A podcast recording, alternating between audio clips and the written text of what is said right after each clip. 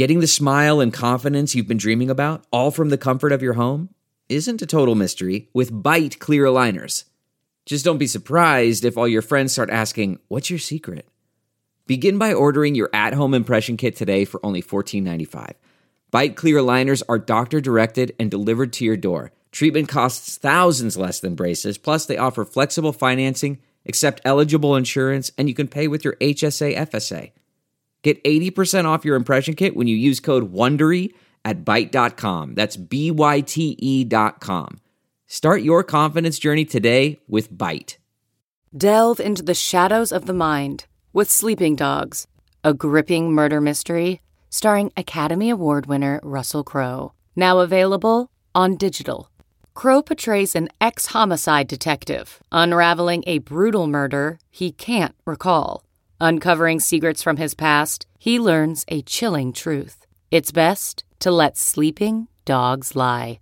Visit sleepingdogsmovie.com slash Wondery to watch Sleeping Dogs, now on digital. That's sleepingdogsmovie.com slash Wondery.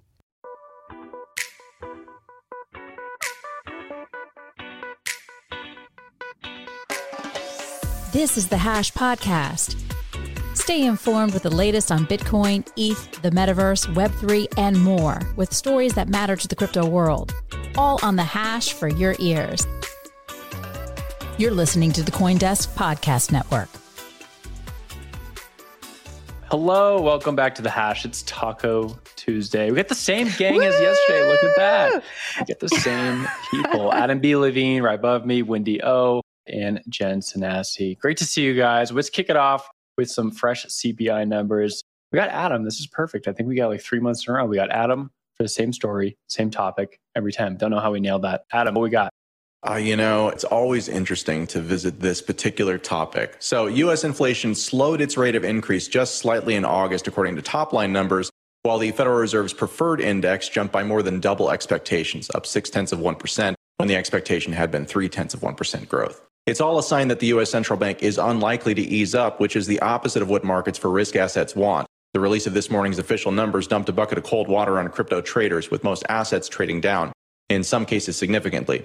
August now has the dubious distinction of being the 27th straight month of rising inflation, and I'm afraid it's going to get even worse from there. Although the official story is that inflation is running at about 8.3% annually, which would be the worst in more than 40 years, the way that we measure inflation at that time used a different technique, a different methodology that the Bureau of Labor Statistics has changed several times in the years that would follow. That means that today's 8.3% number can't really be usefully compared against numbers from the 1980s, but there's still at least one economist out there who continues to track things closer to how they would have been at the time, and it's useful to look at that comparison. According to shadow stats from economist John Williams, where uh, were we to calculate inflation today as we did back then, we'd be above 15%. And you'll notice on this chart that we're now officially above the entire chart. I've never seen this happen in my entire life. I've been watching this my entire life. You'll also notice that things have gotten a lot worse for a lot longer. And conveniently, the newer methodology really has led governments across party lines, this is not a partisan issue, pretend that things have been better than they really are. But enough about that. A few quick takeaways from today's inflation numbers. Energy, which had been a big part of the official inflation numbers, saw its biggest dip in more than two years, down about 5% month over month, while food and shelter saw major increases, with food up between 11.4% and 13.5% over the last 12 months, which are the biggest jumps since 1979.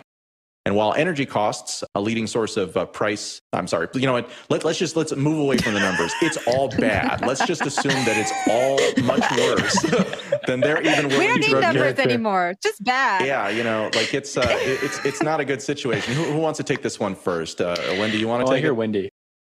They just get to move numbers around and put numbers into different baskets and say we're we're using this data then we're using this data then we're going to take this sample size then this sample size. And they're just trying to make it I don't know what they're doing at this point. Like I don't even know what to do besides laugh. I will say though that it looks like we also get to celebrate the historic inflation reduction act as well today. So maybe we can expect inflation to go down when we're going to be spending more money on things like climate change and prescription drugs and what not. Just a perfect bill. A perfect bill. I love the name. Inflation Reduction Act. during time of historic inflation. Really just poetic, beautiful. Love Washington, D.C. Keep doing it. Keep it up, guys. We love that. I want to take a brief step back and look at what this means.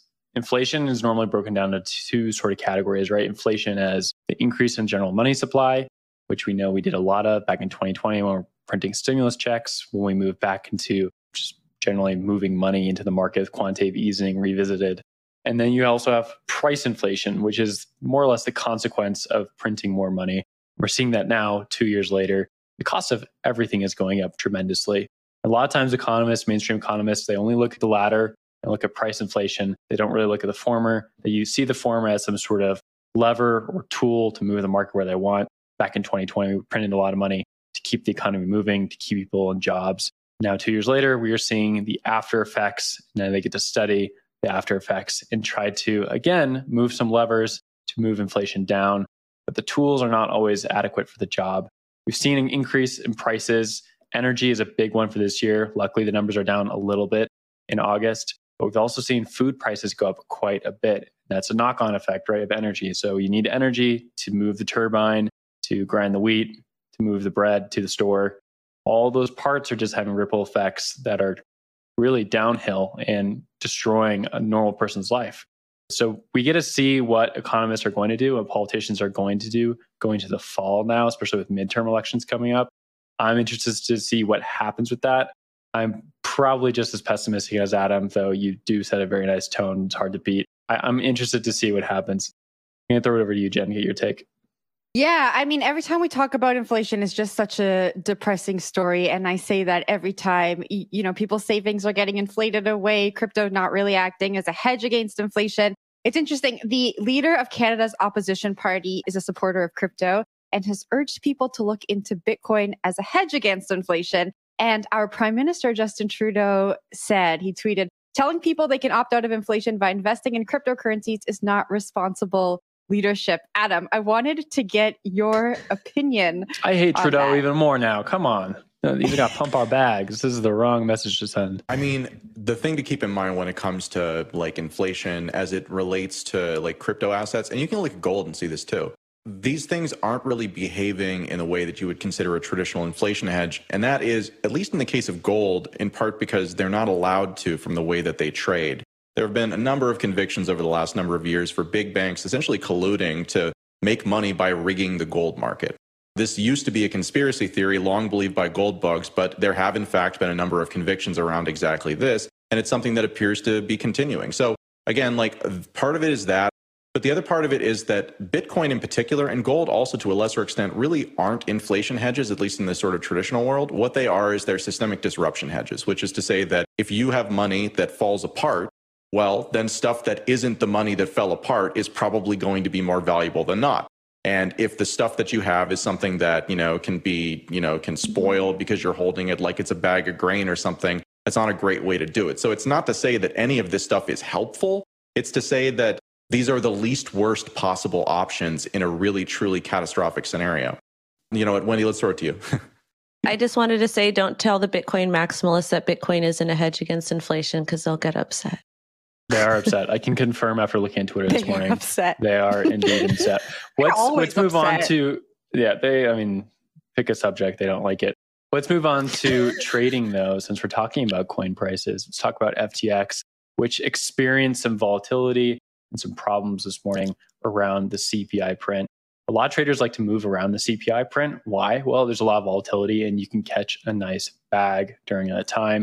But FTX experienced some downtime SBF, the CEO of FTX, was quick to tweet about it and get some teams working on it. But that didn't necessarily stop a lot of traders from having a bad experience. As we've seen in the past with Coinbase, which is very well known in the cryptocurrency circles for having problems during volatility, these things have a stigma and they last long in people's minds. And it does really matter for if your exchange is going to continue to grow. On the flip side, it's very hard to build these systems. It's very hard to build a 24 7 exchange. It's very hard to manage and expect what's going to happen during these times of high volatility. You don't know if your marketplace is going to crash. You don't know if your trading book is going to sync quite correctly. Wendy, I want to throw this one over to you since you are an active trader. What was your takeaway from this story? And do you feel bad for SBF or do you think they need to step it up a little bit? So this is the thing. I generally don't take trades when there's a lot of volatility in the market like this because it makes me a little bit nervous, especially with the way Bitcoin has been trading. We're approaching a very important area of resistance. So I'm just kind of watching things. But realistically, FTX has done a really great job of having an exchange that actually works. I understand people's frustration. We like to get mad when things don't work. But again, as a trader, it's something that we should be taking into account into our trading plan, knowing that, you know, sometimes these systems do fail. So that is something I do like to have jotted down. But again, I will say that FTX and FTX US have been a lot more reliable than Coinbase because we know that thing always goes down. it's a meme. Keep the memes rolling. Got to do it. Bear market I, stuff. Bear market stuff. I love these pictures of SBF. I think this story was a solid reminder that a lot of all of us who are operating in the system, we're beta users, right? A lot of these platforms, marketplaces, exchanges that we're using aren't built to handle mass scale. And we can talk about all the problems that need to be solved in this industry. I think SBF was at the SALT conference earlier this week talking about, you know, how he's very optimistic about the industry because he believes regulatory clarity is coming. While we still need to focus on user experience and regulatory clarity, the technology still needs to be fixed. And I think that we need to be prepared for things like this to happen if we are participating in these projects and products. And this was a very solid reminder. I saw someone's hand go up, but I don't know whose it was. It was Wendy and I. I think I was, fight it out. I think it was Adam. Oh, no, my comment was just oh, just man, uh, it was everyone. About, uh, it was it was just going to be about uh, socks and shorts. Like every time we you know we run this Sam Bankman-Fried type story, we we play those images, and I have to agree with you, Jen. I think that that's probably the biggest takeaway for me today is that you know if you're a billionaire who can look that good in socks and shorts sitting from that angle, well, hey, you've already won the game. The one thing I do want to note is how funny it is to scroll through these Twitter comments of all the people who are really angry. And SBF is in there just like trying to fight for FTX and be like, we fixed it. We rolled out a fix in an hour and a half. I woke up all my developer teams and he's just getting ratioed over and over again by everyone on Twitter.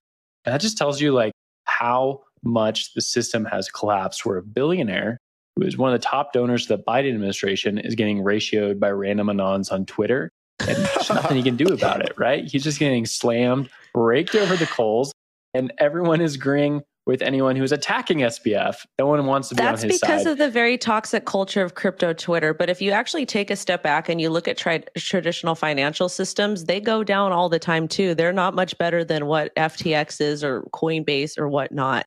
And they're closed. They don't trade 24 7, 365 like crypto. Totally. So I get the frustration. I've had problems with not being able to trade because an exchange has gone down. But at the same time, I really think it's important to look at the pros and not the cons. Like we're very lucky that we have these systems where we can actually trade these markets 24 7, 365 from the comfort of our own home. You don't have to be some kind of crazy institutional investor. You don't have to have God tier money. So I get the frustration, but at the same time, like crypto has allowed like people like myself with no money to do well and to create a job for myself and work from home. So I like to look at the positive aspect.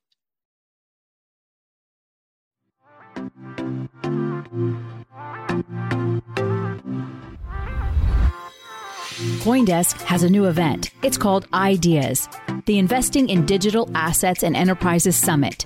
It facilitates capital flow and market growth by connecting the digital economy with traditional finance. Join us for a 360 investment experience where you can source, invest, and secure the next big deal in digital assets, all in one place. Use code HASH20 for 20% off a general pass. Register today at coindesk.com forward slash ideas.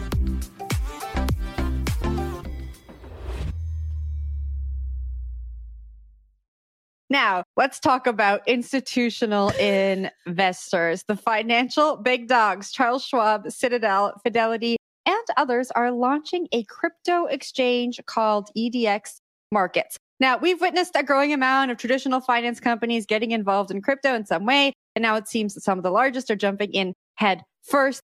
EDXM's board of directors said in a statement, crypto is a $1 trillion global asset class with over 300 million participants and pent up demand for millions more. Unlocking this demand requires a platform that can meet the needs of both retail traders and institutional investors with high compliance and security standards. Will, I'm going to kick this one down to you. What do you think? Do you think these guys are going to be able to achieve what they set out to do? This story is for the boomers and for the people who are into really boring angles of crypto, but it's extremely important. So, you know, sage wisdom, if you're in the space long enough, you know the stories to pick up on. There's an exchange called Bakkt that launched back in 2017, 2018. These had tried to launch for a few times and didn't quite get off the ground. I think it finally made it like in 2020. It's kind of like the little engine that could make it up the hill finally and launched and it was to basically no one caring, even though there was so much money put into the project, so much time, so many institutional investors pushed into it. And now, to my knowledge, no one's really talking about it, right? We're talking about FTX, we're not really talking about Bakkt. And the reason for this is because it's a very crowded room you're walking into. No matter how many institutional investors want to get in the doors, no matter how many traditional TradFi people want to build projects in crypto, it's pretty crowded already. Like there's a lot of chains, there's a lot of people building dexes. There's a lot of CEXes out there. Binance is huge. FTX is huge. Coinbase is huge. It's really hard to build something like this.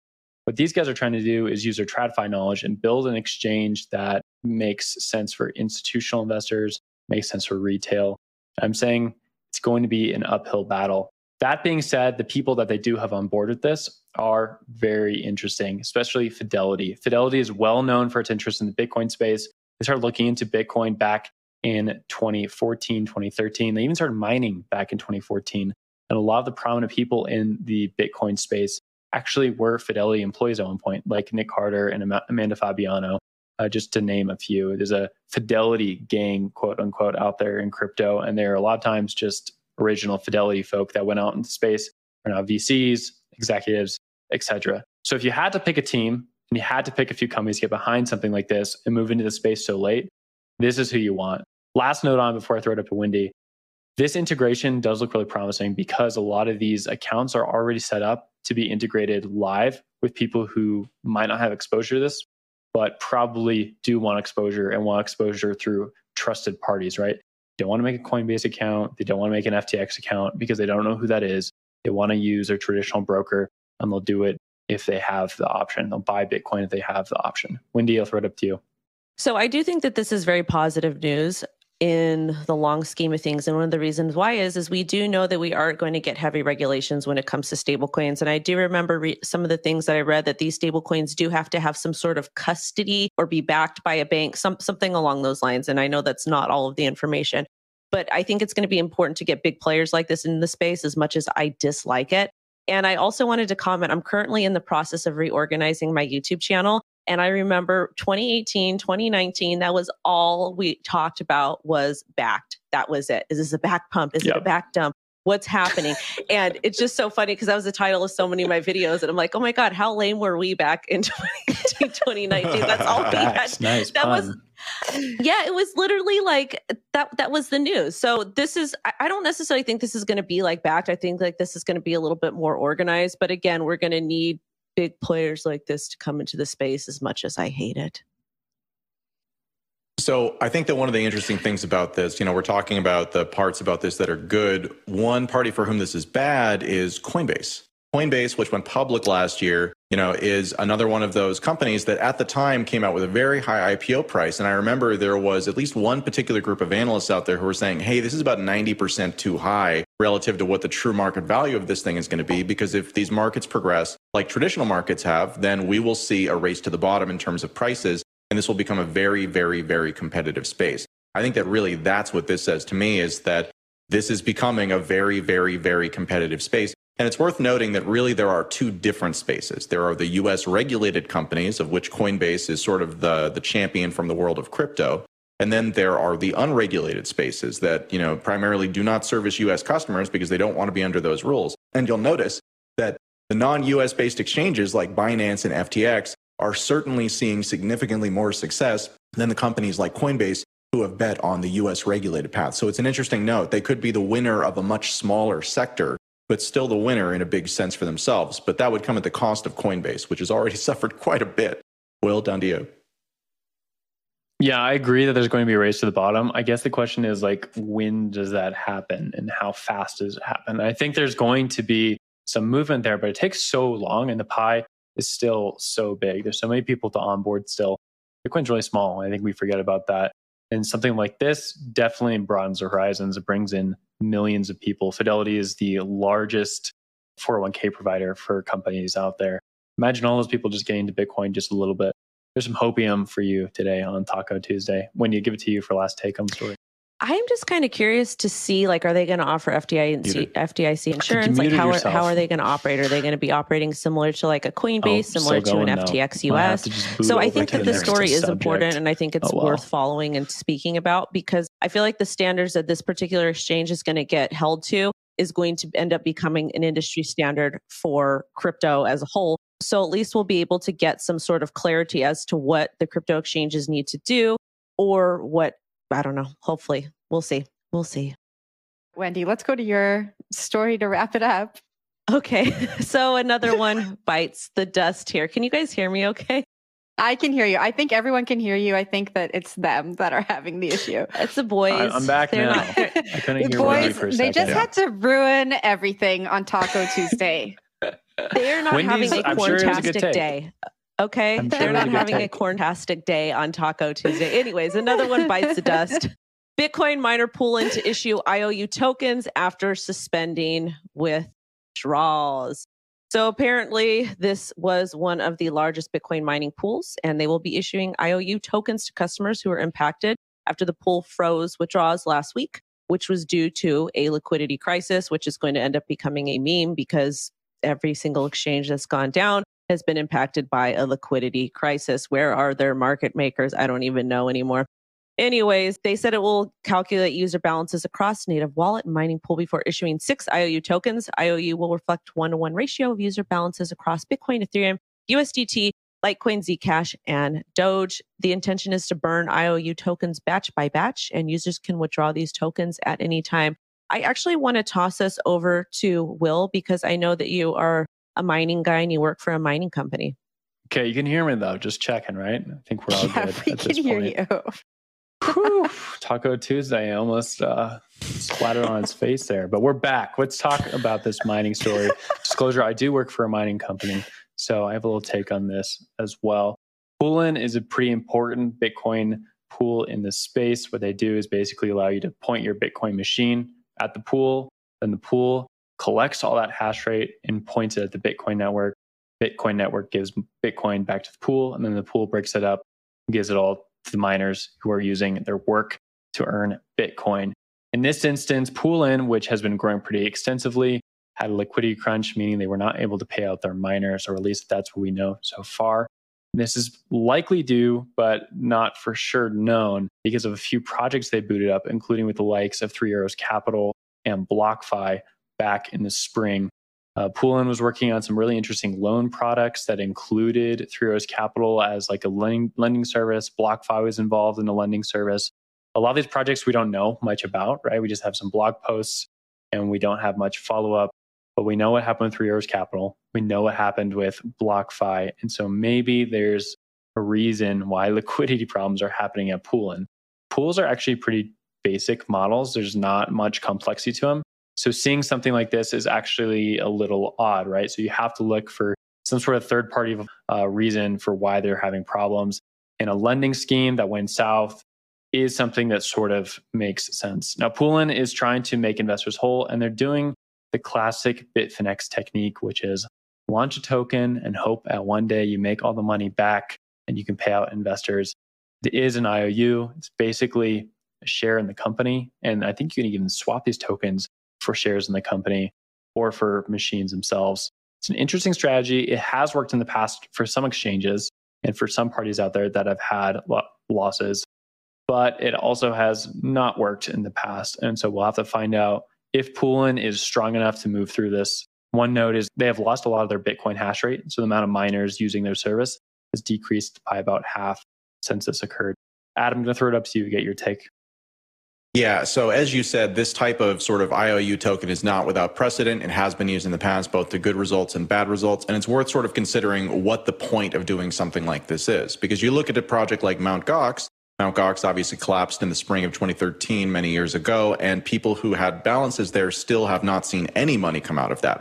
So that's kind of what this token is intended to do. It's intended to allow people to effectively harness free market mechanisms to make decisions that are better than simply having no option and having your balance just stuck there. And essentially what happens is there's two types of users here.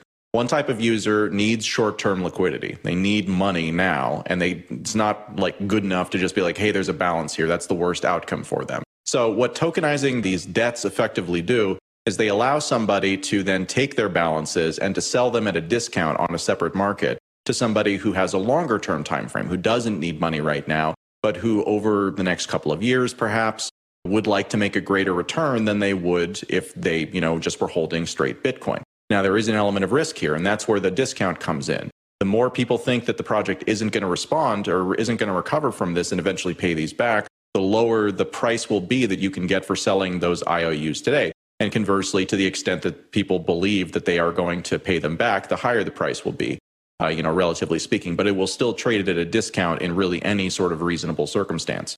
It's also worth discussing briefly, as, as sort of Will mentioned, that this is weird for a pool to be insolvent. And really, that's what we're talking about here. The reason why you freeze withdrawals is because you are functionally insolvent today. They are claiming that that insolvency will is a temporary thing and that they will not be insolvent at some point in the future. And that would rely on effectively investments that they've made with what certainly to me on the outside look like customer mind funds. Uh, you know, being being able to claw that back. So to the extent that it's Three Arrows Capital that they loan this money to, well, then they got to earn it back with fees. And as you said, that's a challenging dynamic when they're losing a lot of their market share by nature of people not really trusting them because they are functionally insolvent. So it's a difficult situation, but these types of tokens do at least give people options. And I'm always in favor of people having options that then allow them to pick what is the best, worst case scenario for them. Will, I saw your hand go up. What's up? Yeah, two last thoughts on this is we don't know what the Three Arrows Capital and BlockFi relationship was. The time was disclosed as some sort of miner financing program, which was really popular over the bull market as the prices of machines went up quite a ton. People were figuring out like, how do I buy this thing in the first place, let alone plug it in? And so we saw a lot of these miner financing programs pop up, but they're new, they're odd, it's hard to price these things, and a lot of these projects actually fell flat on their face. But that's not necessarily unsurprising. It's also another relationship here with Poolin where they actually are a big mining firm itself, not just a pool. You have to ask yourself, like, maybe this is related to that. We've seen a lot of miners struggle recently as energy prices have gone up and Bitcoin price has gone down to the depths. Uh, so we don't really know yet. I'd love to see some investigative reporting around this. Poolin is definitely a big fixture within the Bitcoin space. I think a lot of people will be upset if this thing goes any more south. Jen, to you. Yeah, the story says that users on Telegram are confused about how this IOU token works. And so, just like I do before every story like this, I went on off to the Poolin website to find out if they are communicating exactly how this works and what it means. And surprise, surprise, they are not. And so I think for this token to work, as Adam was saying earlier, you know, people need to believe in the token. They need to believe in what you're saying. And if you're not mentioning anything about how this actually works for your end user, it's a complete disservice to this, to the entire plan that you've created to solve the problem at hand. And so I really, really urge projects in this space to have a proper communications plan, even if it's bad news. If you can tell the user what to expect why it happened and that you're working on it, it's better than just not saying anything at all and hoping that everything will work out. Wendy?